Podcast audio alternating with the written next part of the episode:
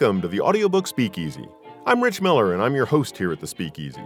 This is where you'll meet narrators, coaches, engineers, and other audiobook professionals, as well as some listeners who will be sharing what they look for in a good audiobook.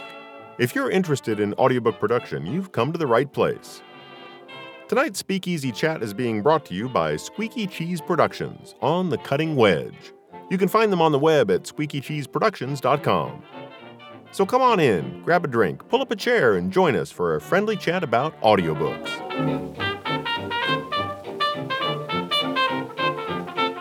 My guest tonight is a voice actor and audiobook narrator who I learned of recently because a fan of his mentioned him by name in a Facebook group as one of her favorite narrators. So thanks for the suggestion, Kathleen. He's narrated hundreds of audiobooks and won many AudioFile Earphones Awards, several Audies, and a couple of Listen Up Awards. Oliver Wyman, thanks for joining me in the speakeasy tonight. Rich, thank you very much. It is my pleasure to be here. I'm so glad I could find you. You uh, you do have a social media presence, and that's usually what I turn to when I'm looking for somebody. So when your name was mentioned, I thought that's a name that I'm not familiar with. I'm sorry about that, but you know you can't know everybody. And uh, and when you were mentioned as somebody's favorite, I thought that's always good to hear. Um, and I've I've spoken with several uh, romance narrators who are favorites, and and that's great. But since I wasn't familiar with your name, I thought this is somebody I should look up, and I was pretty impressed with what I found. So I'm uh, I'm glad we could hook up and and meet for a drink in the speakeasy. Here, here. I, I have to say, I, I, I looked at the list of people you've uh, you've already had on your podcast, and and it seems I, I might be the last guy in, in audiobooks. it, it's a you're you've got everybody. I was amazed. You got John McElroy up there. You know, you got yeah, everybody. yeah. John was great. I I uh, found him sort of uh, yeah. That was a that was an interesting thing too. It had to do with signing up for one of the events uh, for for uh, APAC or um, for the audiobook for the Audio Publishers Association, and um, and I kind of went down a rabbit hole finding information about him. So uh, so yeah, I, I, consider myself very fortunate to have started this podcast and gotten to know so many people who I now consider friends. So this is uh, it, has been really great.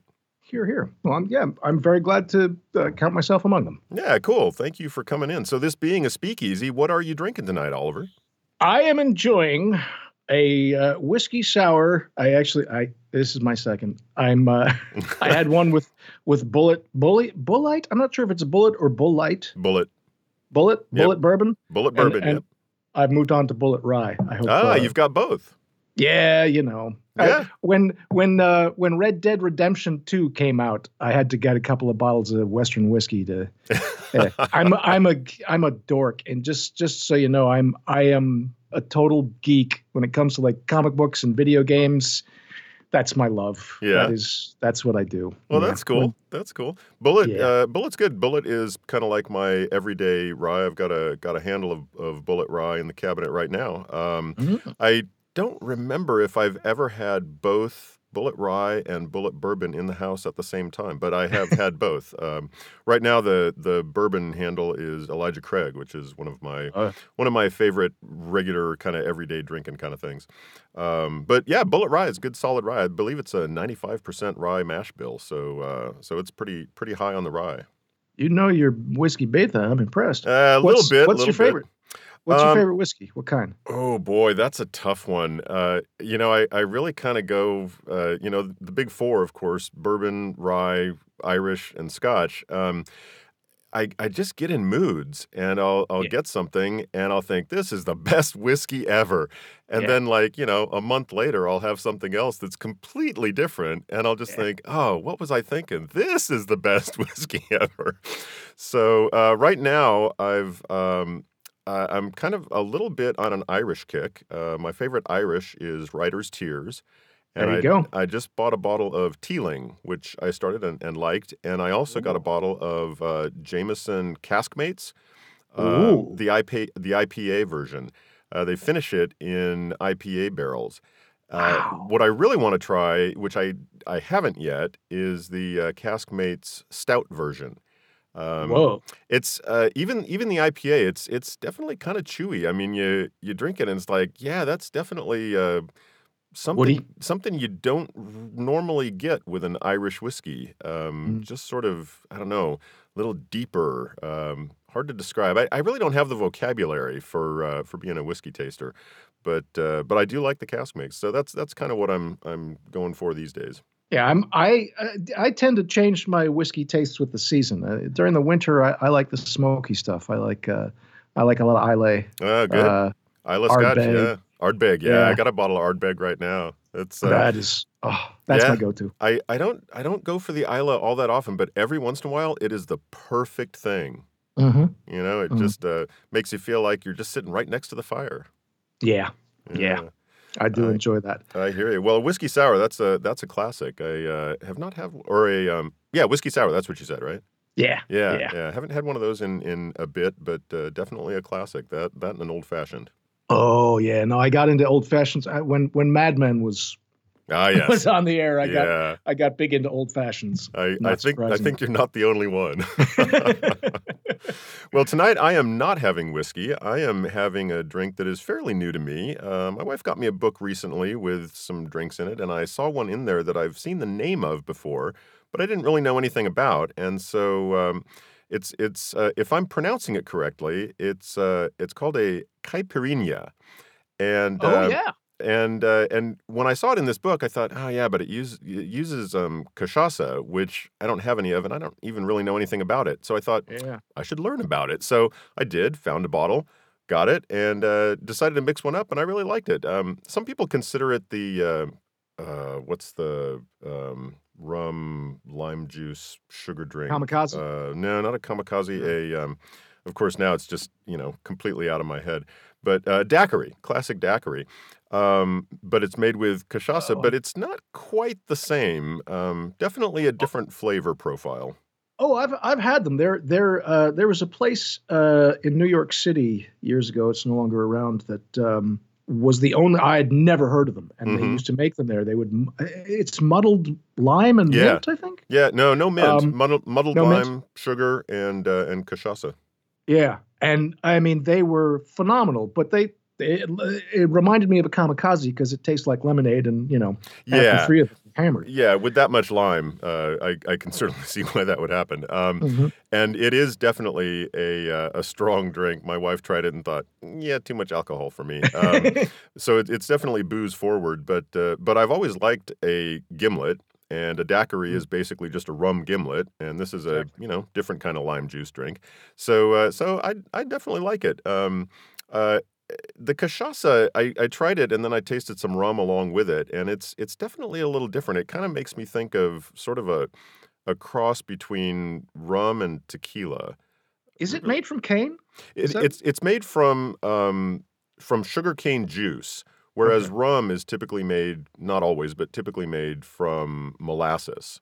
Mm, so that's right. Very similar, but definitely a, a different flavor profile. So anyway, whiskey sour caipirinha, and I'm sure that if I've got any listeners who speak Portuguese, they'll be happy to correct me.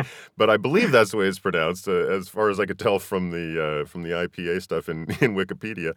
And uh, and so, thank you, Oliver, Ollie, for uh, for coming into the Speakeasy. Cheers. It is my pleasure. Chin chin. Ding. Yeah. So uh, so you mentioned New York. I believe that you are still out on the East Coast there somewhere, aren't you? I live in the wilds of the Catskill Mountains in New York. Oh, you're not in the city. You are. Uh, no. Uh, you're a little farther out there. I am. I'm about two hours, two and a half hours north of the city. Um, and I, I was born and raised in New York City, despite what it says on my IMDb page. I think somehow, and I don't know how this happened, somehow the internet got the idea that I am from Mankato, Minnesota. Oh, my. What? I yeah, I've never heard of it. But um, interesting. No, I was born and raised on uh, in New York City on Toity Fit and Toyd. Oh, I actually right, right I went to elementary school at Toity Toyd and Toyd. All right. Um, so you know.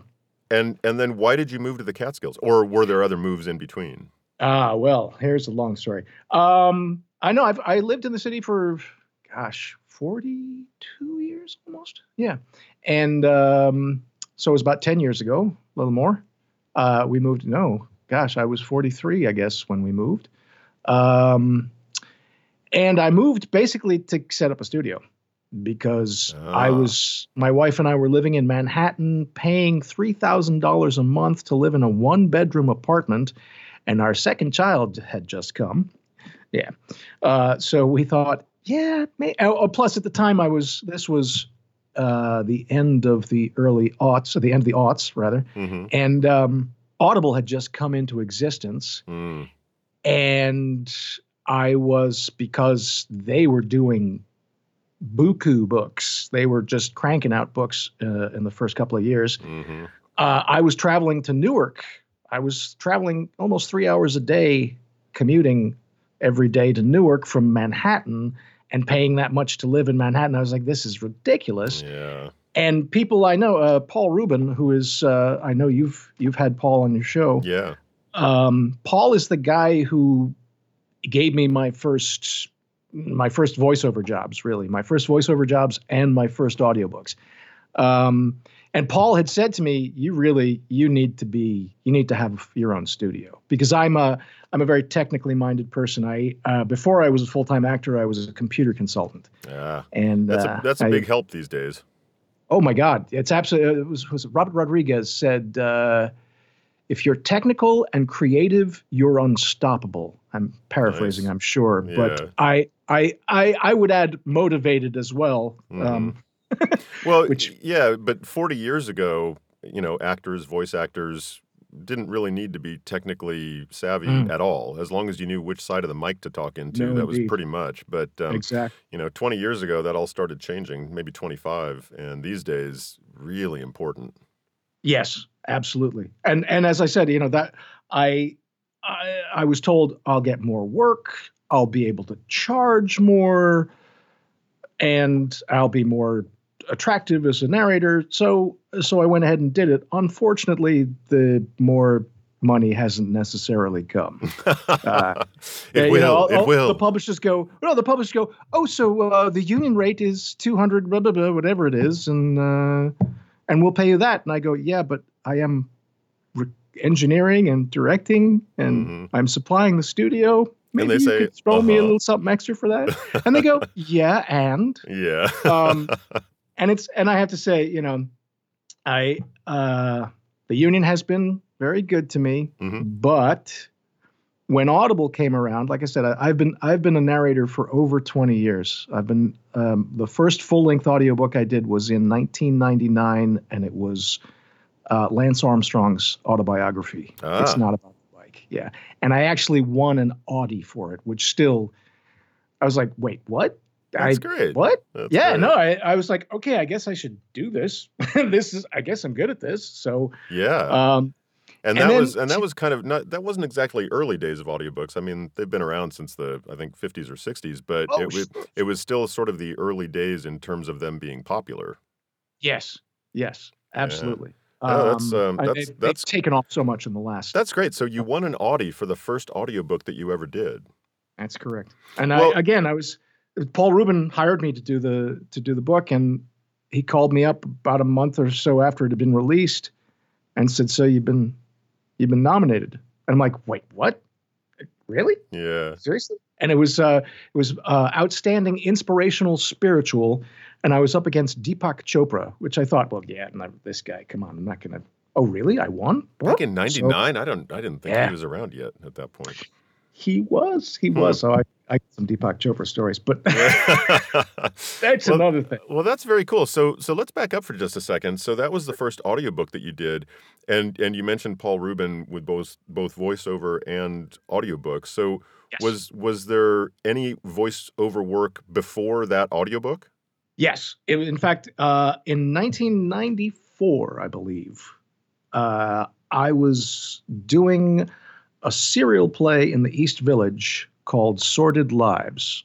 Um, and it was a ridiculous thing. But when uh, one of the uh, cast members asked me if I wanted to audition for an English as a second language uh, uh, program, you know, a, a, a, a tape that people would learn to speak English from. Uh, like you know, a, these like things a where people industrial go- narration kind of thing.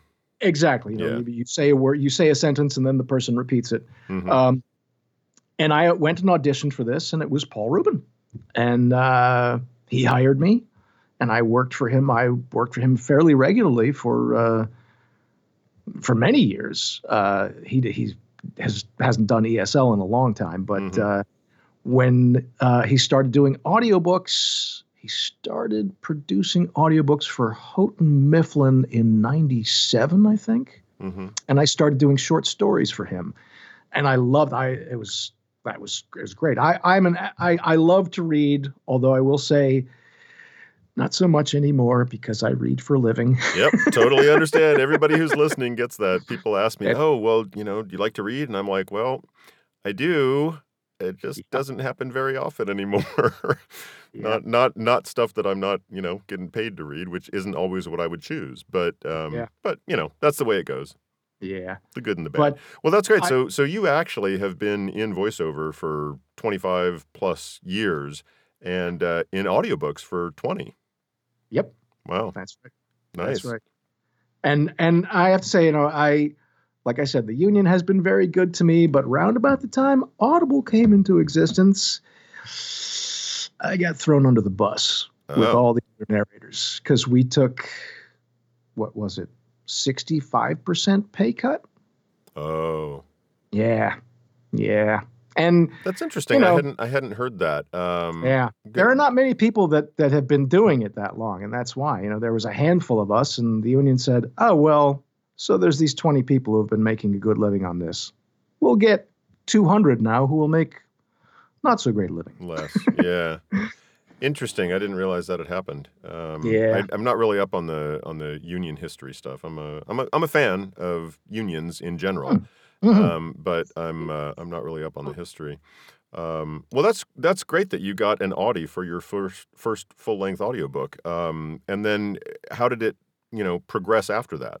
Uh, that back then, uh, as you pointed out, you know, the, the industry was really still getting its uh, getting its steam, Mhm. and um, I at that point I I was doing I started doing a, I think maybe four or five books a year, tops. hmm Um, and back then, to be honest, I would spend a lot of time preparing. I would spend, and it would take us. It would, the the sessions were usually were usually longer because uh, back in those days they didn't do what they call punch and roll. I'm sure you're familiar with that. Oh yeah. So so when I would when I did Lance Armstrong's book, for instance, I sat down in a chair and I started reading, and if I messed up, I went back and they edited it later. Got it. Yeah. But now you, you know, you read you and you mess up and you got to wait for the engineer to go back and cue it up and and they do the the punch in on the fly. Yep. Um, and that's uh, a, some uh, many narrators actually prefer that. I know Simon Prebble. Uh, I've spoken to him about this, and he says he much prefers to hear himself and continue from from his last. Yeah. Absolutely. I I So total- there's continuity. I Yeah. totally understand that. I also know a couple of people who, uh, even though they understand why punch and roll is an advantage in several ways, um, they have a they have a really hard time. And and the more I heard from a couple of people, the more I understood that sometimes it has to do with um, either a learning disability or a different way that their brain processes information and Hmm. having having a hard time going back and then staying with it through to where you start again. Um, Okay. So, uh, so I do understand that there are some things because uh, a lot of people are are big on saying, "Nope, it's just better no matter what." And um, it, I think that for some people, it really has to do with how their brain processes information, and what has to happen, or or what has happened for the people that I know of in that situation, is um, basically finding the right tool because all of the different um, digital audio workstation software works a little bit differently. And what ended up helping some people that I know is finding a tool where they can do that process, but it does it in a slightly different way. I don't understand all the ins and outs because I don't, you know, process things the way their brain does. But um, I do understand that there are different ways of looking at it. And Mm. I also know that there are some, um, at, there's at least one that I know of, and I think that there are a few big name narrators um, who actually prefer open recording, and uh, Simon Vance is one of them. Yeah.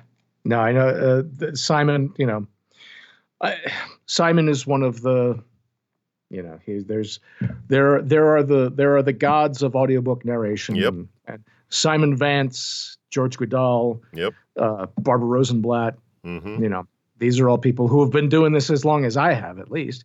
Yeah, Uh, I, I remember Barbara uh, telling me about uh, basically in the, I think it was the early to mid '90s that she started, and Mm-hmm. um, and how different things were back then.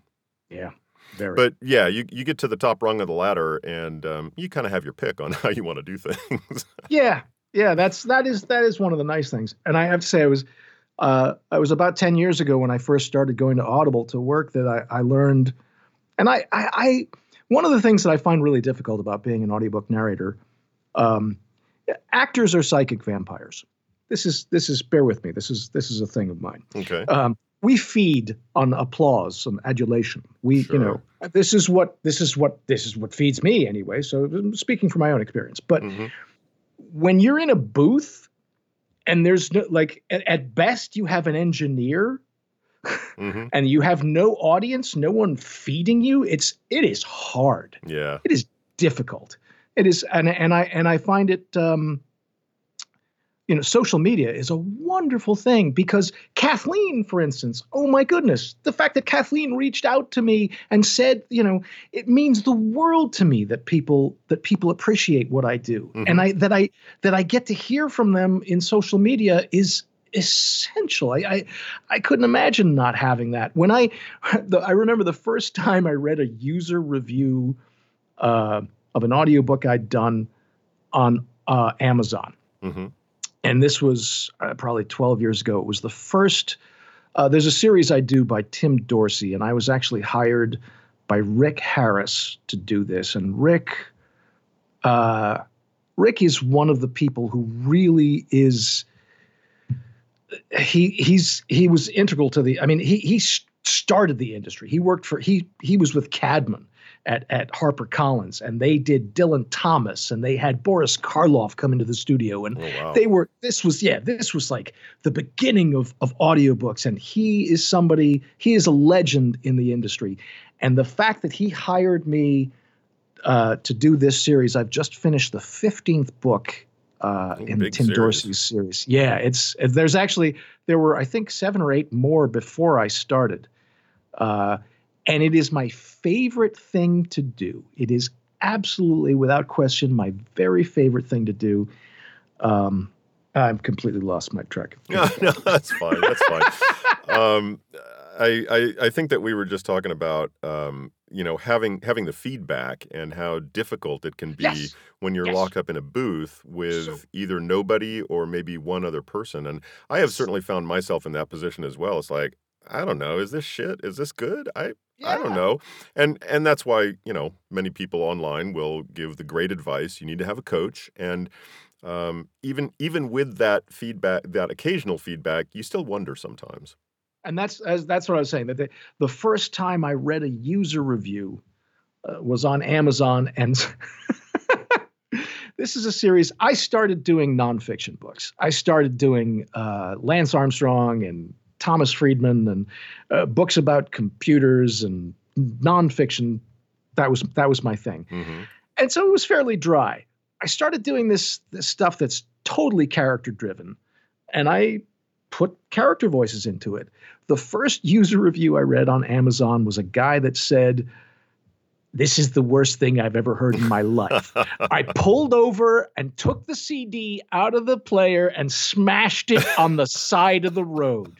And I and I thought, okay, okay, Thanks maybe for I sh- thank you now it turns out that I have I have a following for this series now, and and not long after I I read that review, I was contacted by a guy who's now become a, a friend, at least an internet friend, um, who who is a huge fan of those books, and I and I've since learned that there are at least hundreds of people, if not more. I I couldn't say how many um, that that look forward to me doing these books every year, and and it is it is the greatest joy I have as a narrator. Ever, there are a couple of characters, Serge and Coleman, and the way I would describe these books is, if you can imagine, Fear and Loathing in Las Vegas meets In Cold Blood Yikes. with Looney Tunes thrown in liberally. that's what that's what Serge and Coleman are. Coleman is this guy who's constantly high or drunk or both or tripping or whatever. He's never he never stops abusing any substance. And his best friend, Serge, is a manic, caffeine addicted, chugging from a thermos full of coffee all day long maniac who loves Florida more than anything in the world and knows everything about it. Does sound They'll an awful be, lot like Hunter S. Thompson. It's it really is. I mean, it's it's like it's like Hunter Thompson meets Carl Hiaasen. It's you know, it's it's this crazy Florida. I love them both. That's great. And there's but uh, meanwhile, Serge is the most amazing savant you've ever heard of it. And and the the thing that, that attracted me originally, um, the two characters are so different because Coleman is this guy that's basically high all the time and talks like this. And Serge is completely out of his mind. He's on caffeine. Just, when I when I do Serge, I, I literally drink like 16 venti coffees to, to get into that frame of mind. So and, you do get into character, don't you? Oh, yeah. Oh, yeah. No, yeah. Absolutely. Although I, I don't do bong hits to be Coleman. Uh, but no, I, I, can imagine that that would slow the narration down a bit too much. Yeah. So you mentioned reviews. So uh, w- since you did read one, clearly you have read reviews in the past. What's your take on reviews at this point? I, I kind of want to ask this ask this more of my guests um, these days because I, I keep seeing things online back and forth about reading or not reading reviews. And and earlier today, I think it was, I saw somebody post that they never ever ever read reviews and i'm just the opposite. I always want to see what what people have to say. But but i get why people don't. So where do you come down on it? Well i will say this. My brother i of of the wymans i am the least successful actor of of the wyman brothers. Um my my brother nick is is a very successful actor and never reads reviews. He does film broadway. He's he's a well-known big actor in every sense of the word. Mm-hmm. um he won't read a single and i'm i it, i want to strangle him. I'm like what the how what, what's wrong with you? How could you not what, jesus crying out loud they're, they're, talking about you. Pay attention. But um i i at least once a week go to audible to check out the you know the reviews on the list and some and there are some books that uh there's a book that i did in 2016 called a little life by hanya yanagihara. It is the most brilliant book I have ever read, never mind narrated. And it is so brilliantly written. So inc- it, uh, it was um, it didn't win, but it was shortlisted for the Man Booker Prize that year, mm. and uh, it is just one of the most extraordinary pieces of fiction anyone will ever read. It's 750 pages long. Ooh, long. 32 hour book. And it's most, I mean, it took me three weeks, prob mostly because I had to just stop every now and then because I was weeping. Um, uh, it's yeah. the saddest book you'll ever read, and and I and I still to this and it's one of the more one of the most popular books I've of of all the books I've narrated. If you go to if you look look up my books on Audible, it'll come up first or second or third in relevance because it's the it's one of the best selling books that I've done. Mm-hmm. Um, and I, and I check the reviews for that regularly, and it and it means so much to me to see that people have appreciated that. It's it was it was it's an astonishing piece of work, and and I put my all into it. It was three weeks of me sobbing in the booth, um, and and it means so. And people contact me on Twitter regularly saying i listen to this and thank you so much. And i'm i'm so grateful for people reaching out to me because it's again it's like i i need that. I need i need adulation. I need applause. I need someone to say you know what? That was good. Mm-hmm. I'm, I'm so jealous of my brother who gets up on stage on broadway and you know everyone up stands up and applauds for him. And i'm like man I wish I could be him. I, I, I, you know, so yeah, I I read those reviews regularly, at least once a week. I'll go to Audible and I'll search by uh, first. Uh, you know, I'll I'll look up my name and it and it and it shows me the the best selling books, mm-hmm, which right. they're what they consider relevant, and then um, and then I'll check by uh, uh, by new arrivals, and and there was a review. There was a review of uh, the last Tim Dorsey book I did that I want to have printed on a T-shirt. it was a guy said that basically he said that I was I was the Mel Blanc of audiobooks. Ah, nice. To, to me, like in in in my in my basement there's a there's a poster of all of the Looney Tunes characters standing with their heads bowed, and there's a a microphone with no one, an empty microphone, no one Uh. behind it, in a spotlight, and it says "speechless," and that's. I saw that in the '80s after he had passed, and I and I was like, "That's because he's, you know, I." Uh, do you ever do you ever see the show uh, Dream On? Brian Benben, you remember that HBO? No. Oh, it's a brilliant show. I a remember the title. great show. The whole premise was it was this guy going through his life, and you would see the things that he saw inside his head, the thoughts that came up inside his head, and the things that the you know uh, that he was reminded of as he was going through the expe- everyday experiences of his life, and it was all Looney Tunes and 3 Mhm. Stooges, and I'm like, that's me. Yeah. That is who I am. I Yeah, Mel- for Mel Blanc was certainly a, a god of the uh, of the animation age. oh my it just you know uh, so and he informed so much of of our culture really you know i Mhm. mean bugs bunny was ubiquitous when i was a kid everybody everybody knew bugs bunny and and to uh there's uh in, in just about every studio i've worked in in in the city they're all tired of me whenever i would leave the studio whenever whenever i would finish a session i would always say Well, goodbye. And don't think it hasn't been a little slice of heaven, because it hasn't. and and everyone's just like you know ollie shut up but, but- like there's but- that? But clearly, that's you know something that you uh, that you love about voice acting. Is, Oh, yeah. is doing the characters, is doing the doing the voices. So Yeah. So clearly, I mean, having narrated hundreds of audiobooks, I mean, I know you've been at it for twenty years, but that's still you know a substantial number. Um, but you're still doing other voiceover work. Yes So Um, how, do, how does it fit in? What what kind of a um, how does it break down in terms of the amount of work that you do? How much is audiobooks? How much is animation? Do you do anything else? Do you do promos or um, any other specific types of voiceover genres? well at the moment unfortunately i am uh agentless uh so i have not been doing much outside of audiobooks the problem was i had an agent for many many years in fact just fired him last year but uh they could they never i've never gotten a single audiobook from an agent No, And my understanding is that it's very very rare. Yeah, yeah. And they're really, I mean, the people that I know in New York City who are agents that's that are specialists in audiobooks, they don't get I've spoken to people who are with them and they're like, yeah, they don't get me audiobooks.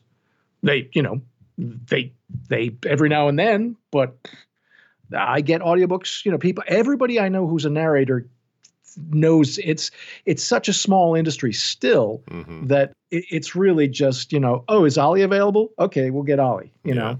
Hmm uh, you know they, they they know they know what a, publisher or a producer will get something and they'll go oh this is this is for ollie you know? Yeah. uh, uh, Paul Ruben years ago got a book uh, about the simpsons and in the the the book was just half of it was excerpts from the simpsons and they obviously couldn't you know afford to hire the people to do the voices or even take the clips from the show so i had to impersonate every single cast member of the simpsons And Uh, you, know, loved it, didn't you? I loved every minute. Now, you know, my my Lisa and my Bart, not so great, but um, you know, my Chief Wiggum, I I will take all comers.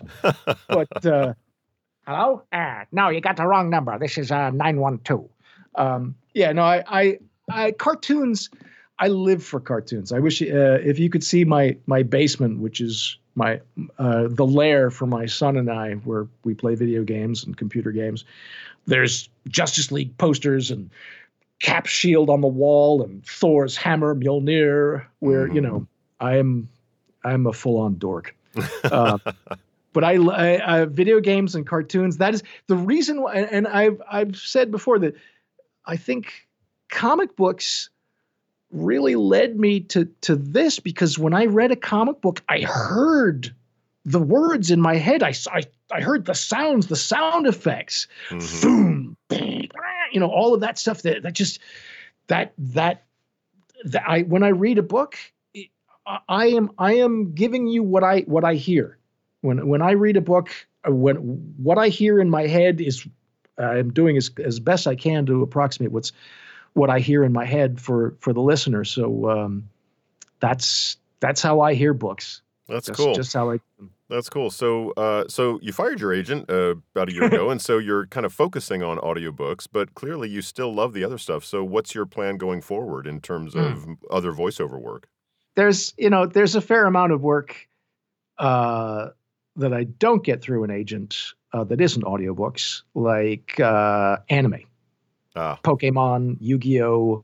Uh, I've I've played mm, fairly major characters in in those shows and have um, fans and followers on on social media just just for that. cool. Uh, in fact, Konami, who who owns uh, the property Yu-Gi-Oh, they they invited me to excuse me to come to Japan for the Yu-Gi-Oh trading card game championships, where I was a, I guess a, a color announcer. I don't know how these things work. I'm not a sports guy. and but and yes. were there people there who were listening to you and thinking, "I know that voice"? Oh, it, well, it was it was uh, it was interesting because it's it's like a sporting event. So they had a couple of guys there who knew the game intimately, and they could tell you everything about what was the strategies and what was going on and what cards these people were playing. And I was there doing the voices. you know, Ah, I was like, oh, oh, that character, I know him. He talks like this. You know. Um, that's great. and, and and and the great thing is uh, doing um cartoons uh, all of the most of the people that i work with love what they do they, they- you know they're um there's a fellow audiobook narrator who is one of the most talented and one of the nicest people you'll ever meet Marc Thompson he does a lot of the star wars audiobooks Ah. he is he is just he's he's a savant and he, no, which is not to imply that he's an idiot, but he, No, I he is yeah. so extraordinarily talented. Uh, I, I, you know, and and um, he's he's just magnificent. He's been doing this for years, and he loves it. He loves, uh, like me, he loves comic books. He loves video games. We we went to see uh, the the Star uh, Star Trek reboot, the J.J. Abrams first uh, first Star Trek movie hmm uh, and and he was wearing his Captain Kirk shirt, and I was like, oh man, I couldn't get home to wear mine. That's you know, so I I I am I love. I, I got to do a book last year. I got to do um, a book about Loki, uh, Thor's stepbrother, if you're Mhm. familiar with Marvel Comics, and uh, and that was just such a wonderful treat for me because this is this this is what I you know it, when I'm not recording i'm reading comic books or playing video games or you know uh, exploring some mythology with my children uh, that's that's my love That's So- cool. So, so you definitely plan to keep a hand in one way or another. Mhm, mhm. That's good. yeah like I would, so so I was, the point was that I'm, I'm still doing pokemon. Um, i have a couple of characters that are recurring in that and um, that's my thing. I love that stuff. But i think it's yeah it's i'm afraid i'm going to have to go down to the city and uh, get myself another agent. Well, you know, from what little I know of that edge of that side of the voiceover business, uh, it certainly does seem to me that the better jobs uh, in terms of animation are going to be coming through agents. Um, oh yeah. so although it, it- re- remarkably i mean well it's the you know the, the industry is is trying very very hard to spend as little money as possible. Oh yeah, so you know they're uh on you know I, I get so many things that they're like oh it's a buyout. Mm, yeah no it's a buyout. What do you really? Yeah. really? It's a netflix buyout? Thank you because you know somebody's making money on this but not me yeah. uh, yeah. The the industry certainly has uh, gone through a lot of changes in the past 10, and 10 or 20 years. Um, Oh yeah. But but so for right now, you're. Uh, it sounds like you're primarily focused on audiobooks. So uh, do you have? I mean, clearly you've done a lot of different things. You've done nonfiction, the character stuff. I saw in the titles that you've done a lot of young adult. Um, so uh, do you do you feel like you have a specialty, or do you just like doing all of it and you'll do whatever comes your way? I'm an arrogant bastard. I I I consider myself the best there is at what I do, and that's to, to quote Wolverine. Um, I I and, and I, I say that because I do everything. I've won a, I've won awards for nonfiction. I've won awards for I've been nominated for humor, science fiction, fantasy. Uh, You know, I I there I haven't met the genre that that uh, that can best me yet. But Mhm. uh, I, I I love science fiction and fantasy, which are huge. Yeah, oh, yeah. Uh, I think second only to romance. I've I've done some romance, uh, which um, is pretty much softcore porn. But you know, what are you gonna do? I don't I don't mind. Uh, hey, I'll talk about things. I'll talk about you know. Body uh, parts, yeah. Yeah. Uh, yeah, no, that that's cool. So it sounds like you'll uh, you've you've done and, and will do pretty much anything in the world of audiobooks. Yeah, I mean, actually, the the next book I'm doing is an a biography of Yogi Berra, which I'm Now, really see, excited. Being a, being a cartoon guy like you are, I thought you were going to say a biography of Yogi Bear. now that would that would be great. That would be something I could do. But no, this is I'm I am actually, and as as I tell people all the time, I do not sport. I I once eh, back in the '90s, I got into basketball because the Knicks were amazing, but uh, since then, I uh, sports mm, just doesn't. Nah, I like music and comic books. But so, uh, so what do you do when you're not narrating? what do I do when I'm not narrating? Well, um, I have two kids. I have a, a nine-year-old son and a twelve-year-old daughter. Uh, That's so that got to take me- some time. Yes. yes, indeed. Uh, and I, I have a wife who's very ambitious about uh, our children's um, athletic endeavors, uh, which you know, as as you might imagine, I am not quite so much. Um, but well, that's my good. son They've got and I, both sides of the coin then. yes, that that's I, I look at that's the way I look at it. But um, my son and I love video games, computer games. Uh, I have recently started playing World of Warcraft Oh. Classic with my son, uh, and it is it is it is the well among the greatest joys in my life. That's cool. Um, and uh, my daughter, who is 12, a swimmer, uh, she plays field hockey. She is just beginning to be a teenager, so you know her life is torture. um, Which means that but- the lives of those around her are torture as well. Yeah. yeah, there's yeah, there's a lot of that. I have you know a preteen, and I'm I'm just you know bracing myself for the next six or seven years. no But doubt. a uh, lot to get through. but I yeah, like I said, I I um I I do love gaming in in all forms, and these days. Uh, when I'm not gaming with my son because he's only nine and isn't really ready for this, uh, I play a lot of virtual reality. Ah, I, I, I, my studio doubles as a VR lab, and I am hoping one of these days when I get enough time to start doing things other than work and parenting, um, I really want to start streaming uh, my virtual reality experiences on Twitch or just recording it and putting it on YouTube. cool. Uh, so that is that is my that is my plan for the. In fact, I'm I'm in the middle of trying to get things set up so I can do that now. Trying to get a green screen and all of that going. Uh, but yeah, I escapism is my love. Um, I, I although I haven't read The Escapist yet, so Totally understand. I uh, I recently started rereading for the umpteenth time the uh, Harry Potter books because I just felt like I just really need to get away, and I've got other books that I need to be reading for work, but I can spend an hour in the evening, late at night, reading this book that I love because I just love getting into that world. It's I get that. so completely different. So I'm I'm a big fan of escapism as long as it's you know part of an otherwise healthy psyche. Yes. as as long as you don't try to escape everything all the time. Uh, I think that actually escaping somehow, whether it's virtually or uh, on a vacation, just to you know completely unplug and get away. I I, I think it's uh, it's good. Absolutely. Yeah. Absolutely. I well, that's cool. uh, So, so Ollie, you've been doing this for you know 20 years, 20 plus now at this point. Now that we're in 2020, so I'm sure that you've seen a lot of changes in the industry, and and yet you're still going strong. So you've you've weathered those changes. Uh, what what words of wisdom might you have for aspiring narrators out there? Oh, that's a good question. Um, you know, I, years ago, I was I was asked to be on a panel uh, with a number with I was on a panel with and this this was one of those I was like, oh, I guess I've arrived. I was on a panel with Barbara Rosenblat, Scott Brick, gosh, who else was there?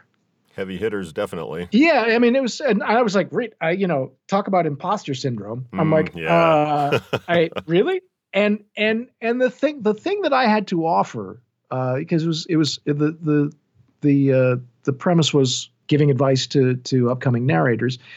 I, I the thing that that I found most helpful for me uh, is let the sentence go.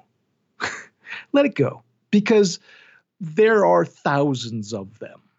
And you will find and I, i've done you know early on I, I would find myself go oh no i read that. Oh let me do that again. Let me go back and do that again because i didn't quite i didn't quite hit the you know what let it go. There are there are some and and and I I, I do coaching and uh, and teaching these days. And and one of the things that I often tell people is your a book is a script and it has the way that that words are written uh, as paragraphs the way that the sentences and paragraphs are stage directions. You know they they are there there should be an arc to a paragraph there should be an arc to a chapter. Chapter should end on a closing note. But all of that said, don't get crazy. You know, if if there's uh, here's here's what I uh, one thing that I tell people when you see a sentence that is its own paragraph, I call that an orphaned sentence. Um, It's a very mm-hmm. popular writing style that I've it never, is extreme. really you know gotten what? into. It is abused. Yeah. I'm sorry. I It is- agree. it is abused and, and and honestly i'm i'm happy to let authors abuse it because it means i get to take longer to say the words and that's and that's you know when when you know they say oh we get paid by the finished hour i'm like okay good i'm going to do this but very slowly then yeah. and uh, so so when you get when you get uh, when you get an orphan sentence when you get a sentence that stands alone that's that is that's drama.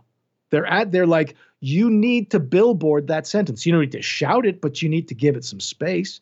You need to put some space before and after and you need to go and uh, you know usually it's the kind of thing that's pretty heavy. You know you get tight on the microphone and you do one of these. So Mhm. then it, it's that like i said it's a stage direction. When somebody leaves a sentence alone and that's its own paragraph that's like and as you said I, i'm doing a book right now and i swear to god every page has three or four of those.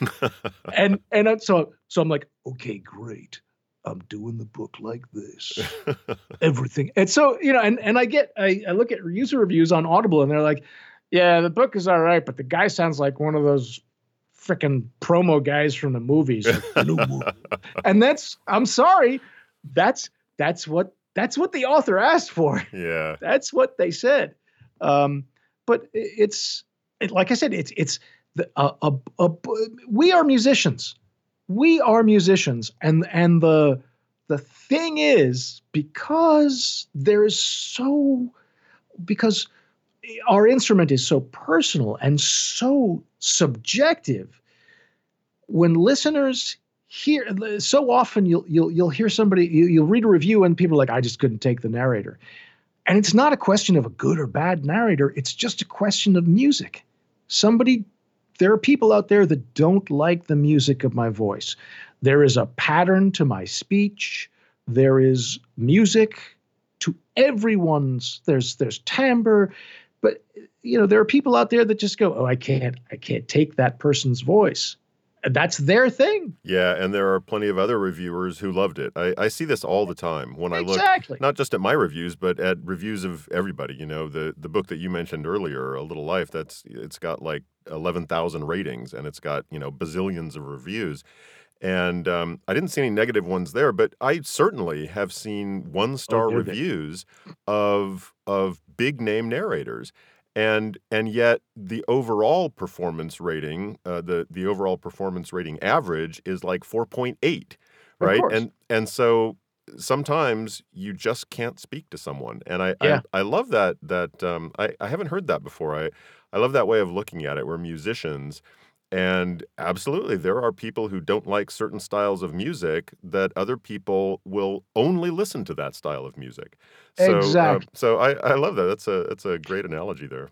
and and I think you know, truthfully, as musicians, we are also due residuals as well. But that's a whole nother, whole Um, whole other program.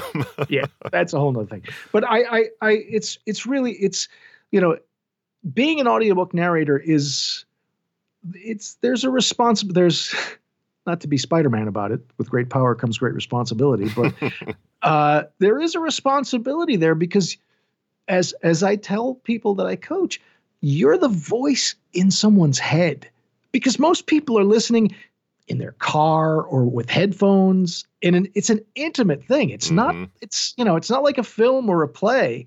It's you are right there. You are in their head. So you got to be careful about how you, you know, you got to be careful about how stuff comes out.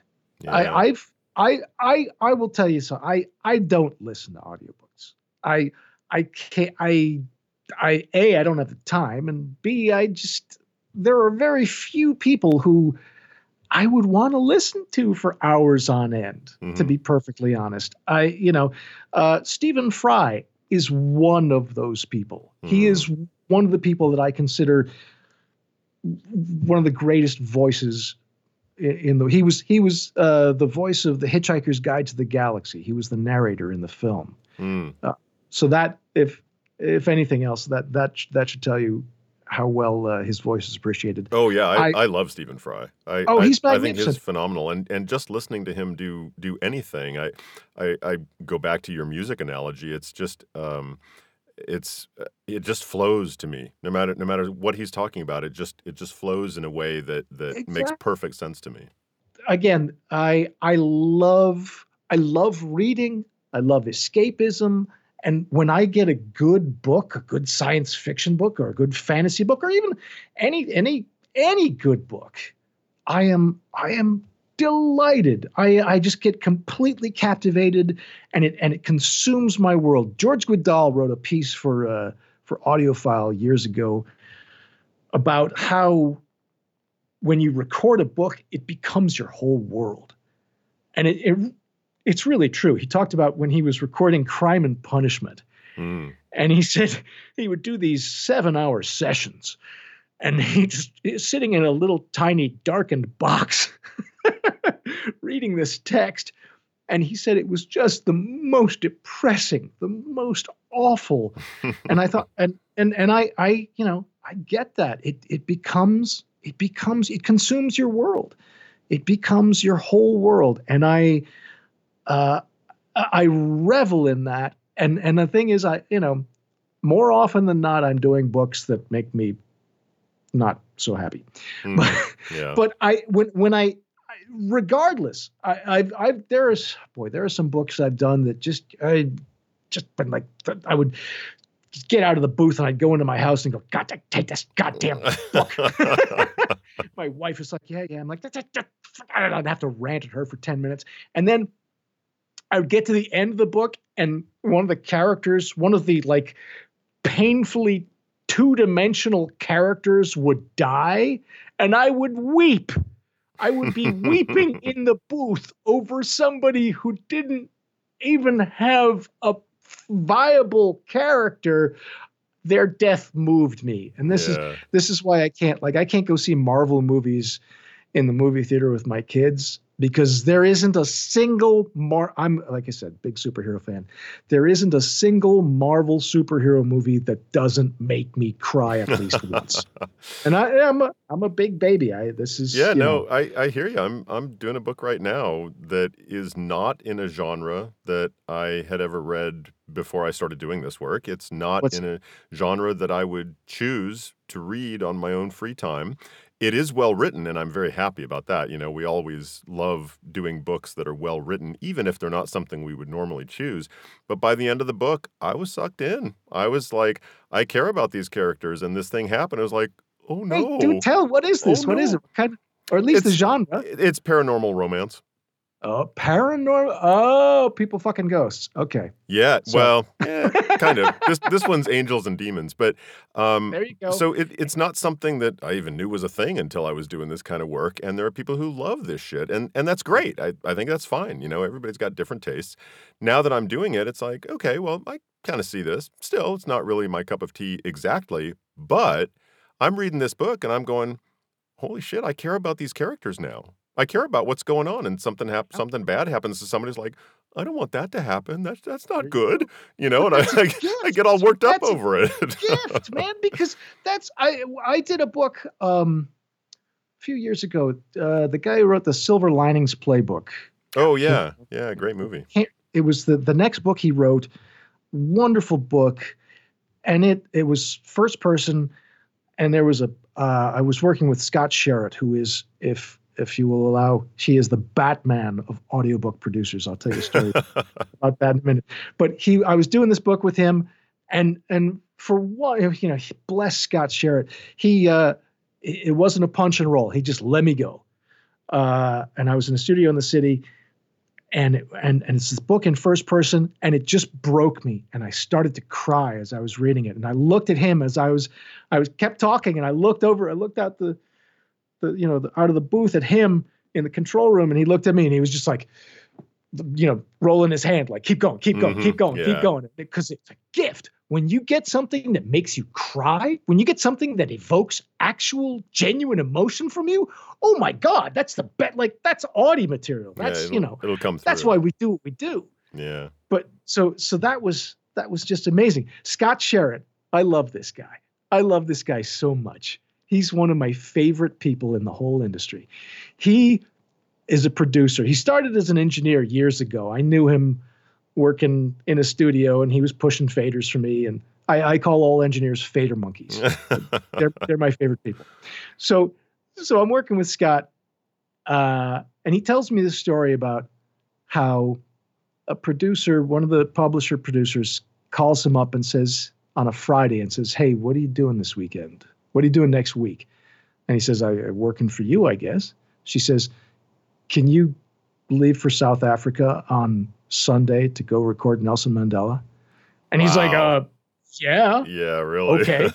sure." So he leaves on Sunday to fly to Botswana to go record Nelson Mandela, and he gets to South Africa, and they're like, and he's like, "Okay." He meets his liaison. He's like, uh, "Okay, where's where's the studio?" And they're like, "Yeah, no, that's that's the thing. There there isn't one." I was like, "What? You haven't booked one?" No, no, there isn't actually a recording studio that's able to record audiobooks in South Africa. Wow. Wait, what? So he went, so he's like, all right. So he got carpenters and he ordered the the equipment and in a space of a, a week built a recording studio to record Nelson Mandela in in South Africa. He told me that story and and I had a like a Kramer moment if you remember this from Seinfeld where I just pointed to him and I said, "You're Batman." Because I just That's- said, that is that is the most amazing thing in the world. You went to another country and you're like, yeah, I'm going to build a recording studio and record Nelson Mandela, and then I will win an Audie for it and a Grammy. Basically, that's what I do. That's that's pretty amazing. That that's somebody who's dedicated, who who understands what needs to be done. So Yeah, you mentioned you mentioned coaching. So um, tell me real real quickly um, a little bit about your coaching practice. Is it just one on one? Do you do workshops? Um, is is it more of a structured course, or is it all you know individualized to each specific person? What do you do?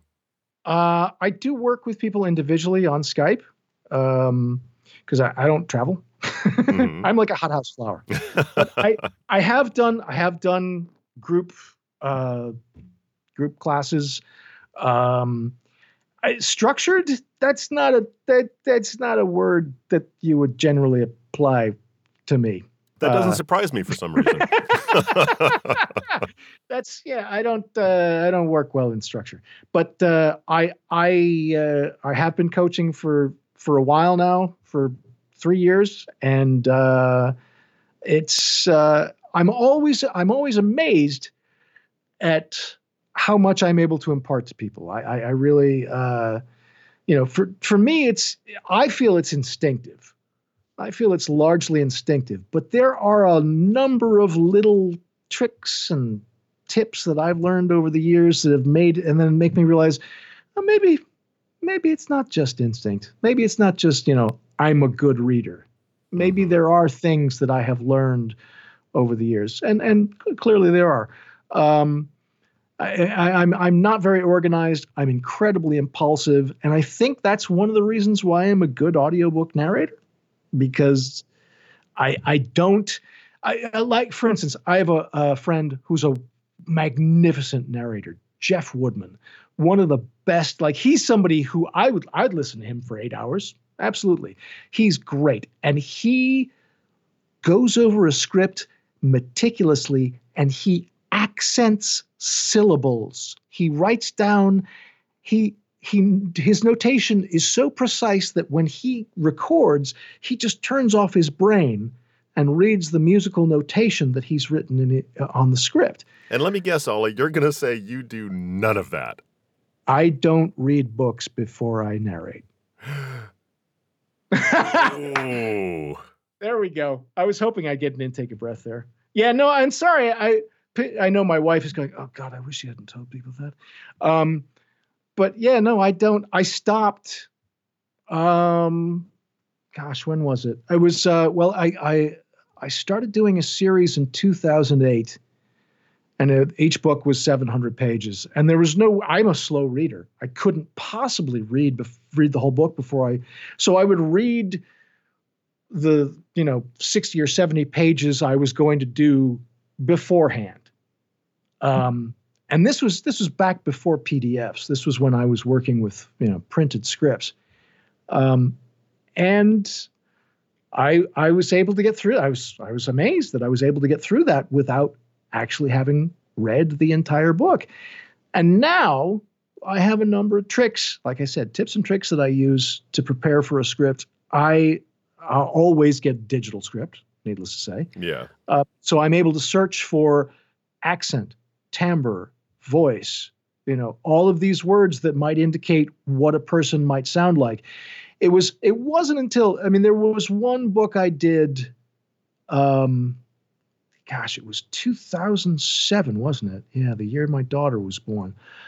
I did a book called Winter's Tale. Um, I'm sorry, not Winter's Tale, A Winter's Tale. Wait a minute, which one is the Shakespeare? Winter's Tale is Shakespeare. A Winter's Tale by Mark Helprin. It was a 750 page book. Somehow that that that number comes up a lot for me. Um, and uh, and I had two weeks to prepare. I can't read 750 pages in two weeks. That's sorry. I don't, you know, even something I would love to read, and this was, you know, uh, turn of the century, New York. It was, ba- it was, it seemed like Gangs of New York. Like Gangs of New York had borrowed a lot from this book. It was all Mm. about the the the five corners uh, section of New York where the Irish gangs lived, and it was violent and brutal. And I did what I could. I I had two weeks. I, was- I knew I couldn't read the book. I watched the movie Gangs of New York for inspiration for characters. I I poured through the book looking for dialogue, and then what I would do is I would see. I would look at the you know the quotation, look for quotation marks, and find dialogue, and and see how if they described the way the person was speaking hmm and you know I, I found oh this guy's got a gravelly voice. Okay this guy okay. And and i was able to do that. Halfway about halfway through the book there's 20 30 pages of narrative and someone describes the main character who's an irishman as having the deepest voice he'd ever heard.